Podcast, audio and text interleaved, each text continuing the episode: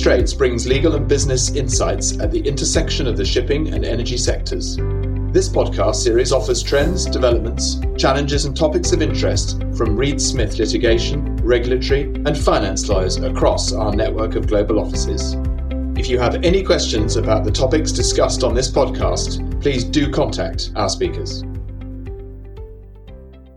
Hello, and welcome to Reed Smith's Trading Straits podcast. And this the second of two podcasts looking ahead to what may be in store in the LNG industry in, in 2022. In the first podcast, our colleagues James Atkin, Francis Furness, and Richard Swinburne discussed uh, what they expect to see from the LNG market in the year ahead from a production and trading point of view.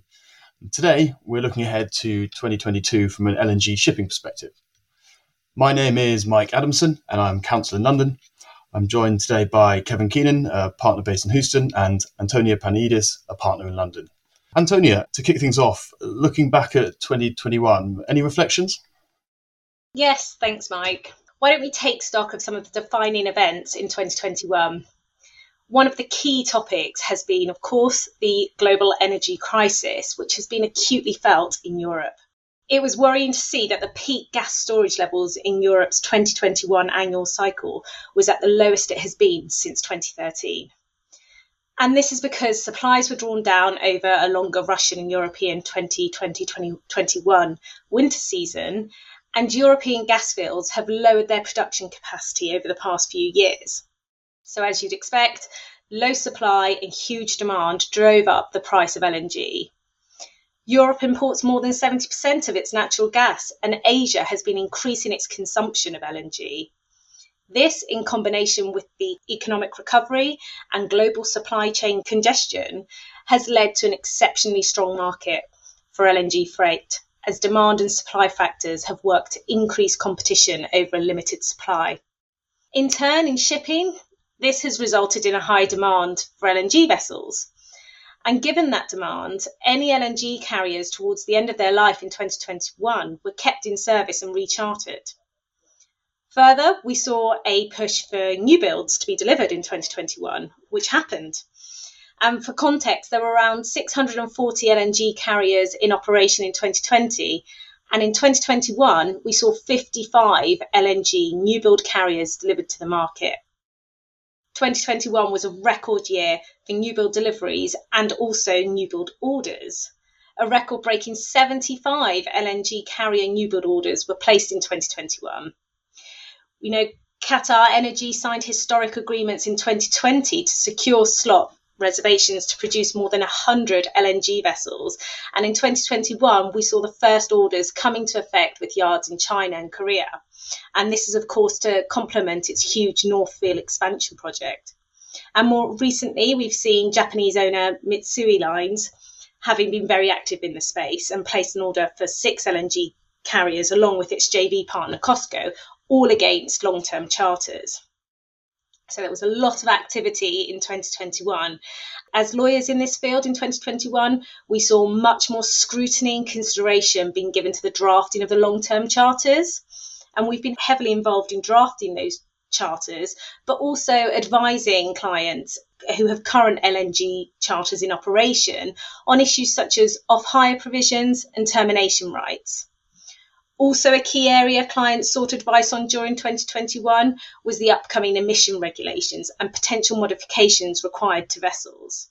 So that was 2021. Kevin, what's in store for 2022, do you think? Yeah, thanks, Antonia. You know, I think the elephant in the room, so to speak, is really the current geopolitical landscape.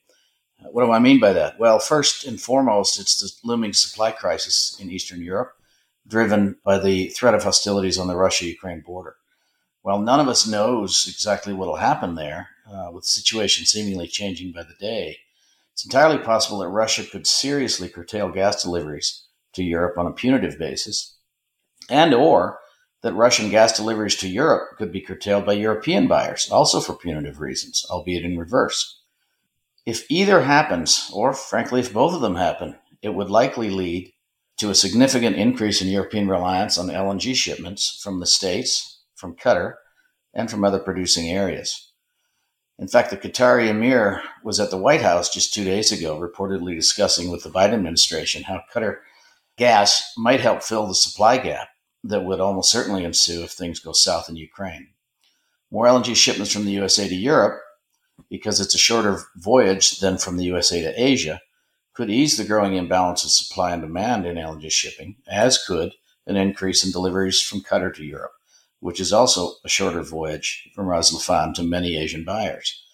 But how the rest of the global market might adjust to those swings and what those adjustments might portend for the shipping market on a macro level, uh, if in fact adjustments are even possible, given the current production that's tied up in long term contracts, is difficult to forecast, at least for us lawyers. In addition, with China US relations having improved of late, at least compared to their rather frigid state during the last administration, there could also be more Chinese LNG demand from US producers, increasing the demand for long haul tonnage. But that assumes, amid rising tensions in the region, that conflict can be avoided between China and Taiwan. If not, such a conflict could alter Chinese demand for US LNG or potentially US exporters' ability to honor existing contracts let alone their desire to enter new ones. And all of those possibilities come on the heels of the U.S. already being set, without those potential market disruptors, to overtake Qatar and Australia and become the world's largest LNG producer in 2022. Astounding though it may be to those of us who started working in the LNG space when the U.S. was almost exclusively an LNG importer, according to the U.S. Energy Information Administration, U.S. liquefaction facilities will liquefy and ship this year 11.5 billion cubic feet of gas per day. That's 22% of projected global LNG demand. And it's not only remarkable, it's market shifting. Absolutely, Kevin. And all of that will only increase the already busy and growing spot market in the Atlantic and Pacific basins, which will impact charter rates. Increasing seaborne shipments will also see already busy trade lanes growing further and canal congestion increasing. The growing problem of canal congestion will have an impact if it continues at current levels. We already see wait times are as high as 11 days southbound and seven days northbound for vessels with unreserved slots in Panama. So, this was a huge issue in 2021 and doesn't look to be alleviated in 2022. Extended wait time to transit canals and port congestion affecting loading and unloading operations will curtail vessel availability further, limiting supply of vessels and pushing charter rates higher. And all of that is against a backdrop, Antonia, where despite the uptick in new build orders last year, as you discussed, new build deliveries will be significantly less in 2022. And those new build deliveries will be significantly outpaced, we're told, by a robust increase in LNG demand, which means the impact on charter rates is one that will be most welcomed by owners, but not so much by charterers. And that's not all, I think, that charterers might find troubling on the horizon. Though what I'm referring to in this case is not a cyclical problem driven by ever competing supply and demand. No, this series of changes, when they occur, will have a permanent impact on the shipping industry as a whole.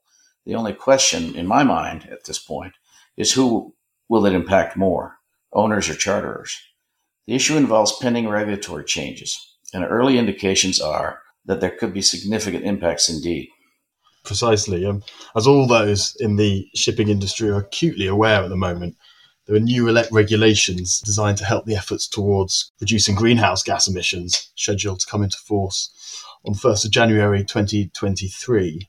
These are the Energy Efficiency Existing Ship Index, EEXI, and the uh, Carbon Intensity Indicator, CII, regulations. The final versions of the regulations are still yet to be published, which has led to a real lack of certainty across the shipping industry. But there's a particular concern in the LNG shipping world that the EEXI calculations were fixed by the IMO without taking into account boil off gas. Apparently, the uh, International Association of Classification societies is looking at the interplay between boil off gas and the regulations. However, there may not be guidance on this until at least the second half of the year. Clearly, that's a, uh, that's not not ideal. But in, in any event, 2022 will certainly be a year where ship owners in particular will and should be looking at how they will be complying with the EEXI and CII regulations come come 1st of January next year. Of course, how to comply will change from vessel to vessel. For some, um, modifications may be required or, or seen as ultimately the most cost efficient solution, but for others, uh, slow steaming uh, may be necessary. While modern LNG carriers are likely to satisfy the, the EEXI requirements, uh, the same can't be said for steam turbine LNG carriers, which make up about a third of the LNG carrier trading fleet. Those vessels will likely need to make substantial power reductions in order to comply, perhaps reducing their speeds to 15 or 15 and a half knots. Of course, uh, this will uh, likely lead to issues under charter parties, given there's an obvious tension. Uh, if an owner needs to, to slow steam to comply with the regulations, but in the process is in breach of its performance obligations. I think many ship owners and charters will therefore need to consider whether it's necessary to, to renegotiate or agree additional terms in charter parties, or else uh, maybe end up in disputes. Yeah, and Mike, you raised very good points. This, in my mind, could have a huge impact on more than just existing charters. Because when you start to change the speed on these ships, it can throw the entire fleet configuration of a project out of line. Fleet size in the dedicated point to point project model is, of course, a function of two things only distance from liquefaction to regas terminal, on the one hand, and speed, on the other hand. Any change in the speed to which these vessels can be ordered, or more accurately, any change in the speed at which these vessels can legally steam, and Mike, I use steam not in the context you used it a minute ago, but as a verb, could very well mean the difference between having and not having enough tonnage to move the required volume of LNG over the course of a multi year project. For projects still in development, I think this can be taken into account and planned for. But for those already in service, this could force buyers with FOB contracts and sellers with ex ship contracts to seek additional tonnage, further exacerbating, in my mind, at least in the short term, already increasing charter rates. And that's only one element of the overall impact. Apart from fleet configuration, another question we don't yet have answers to is who pays for the retrofits? Indeed, Kevin. Yeah, which party pays for the for the retrofits or any modifications will, will probably depend on the terms of a particular charter party. I mean, often we would we would expect to see charter parties providing for owners to bear costs of modifications, but uh, liability for modifications to comply with the new environmental regulations and, of course, related uh, issues such as off hire during modifications and and potentially the adjustment of performance warranties may actually be something which parties seek to negotiate we we have seen and we've received more and more inquiries from ship owners and charterers seeking to make provision in their charters, whether under new charters or through amendments to existing charters, in order to be as prepared as possible for January 2023. This certainly would, would seem to me to be a sensible and prudent thing to do, uh, given the tensions between owners and charters that the new regulations may create. Uh, some parties, in my experience, are looking for bespoke clauses to deal with this, uh, to include in their charters, whereas others actually are planning on relying on the clauses produced by, by BIMCO. And BIMCO have already uh, issued a EEXI transition clause, and, and we understand that a, a, further clause on the CII regulations is, is expected this month, but we'll have to see whether when that actually arrives. Yes, that's right, Mike. BIMCO are also scheduled to publish a clause on emission trading systems, ETS, imminently. And this has become necessary where the EU has published draft revisions to the EU emissions trading systems as part of the European Green Deal, which will expand the scope of the ETS to the maritime sector. So it's not currently clear which party will be responsible for disclosing emissions data and buying additional allowances at auction, whether it will be the ship owner or the charterer. But a recent draft of the amendments to the EU ETS legislation has indicated that it may be charterers, not owners, who should pay for the credits when the EU's carbon market is extended to shipping. And this is on the basis that it is charterers' decisions, such as what fuel to buy, where to sail, and how fast that affects a ship's carbon dioxide emissions. Although the overriding concept at the international level is that the polluter pays, the allocation of cost between the parties, whether it be owner or, or, the charterer, is of course a commercial decision where there is not yet a market standard position. It certainly seems that there's going to be a requirement during during the coming year for and beyond for cooperation between ship owners and charterers. and a willingness to respond to new regulations as new details emerge um, if they're going to avoid issues arising. Excellent. Well, uh, Antonia, Mike, certainly set to be another interesting year. I think that is all the time we've got for today, but we hope you'll keep an eye uh, out for our continuing series uh, of Reed Smith podcasts called Trading Straits, where we'll continue to tackle current and developing issues in the LNG space, from development to trading to shipping. Uh, on behalf of all of us here at Reed Smith, thanks very much for joining us.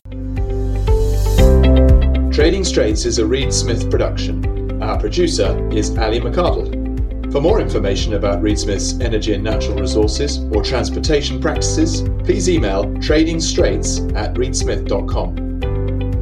You can find our podcast on Spotify, Apple, Google, Stitcher, and reedsmith.com, and our social media accounts at Reed Smith LLP on LinkedIn, Facebook, and Twitter.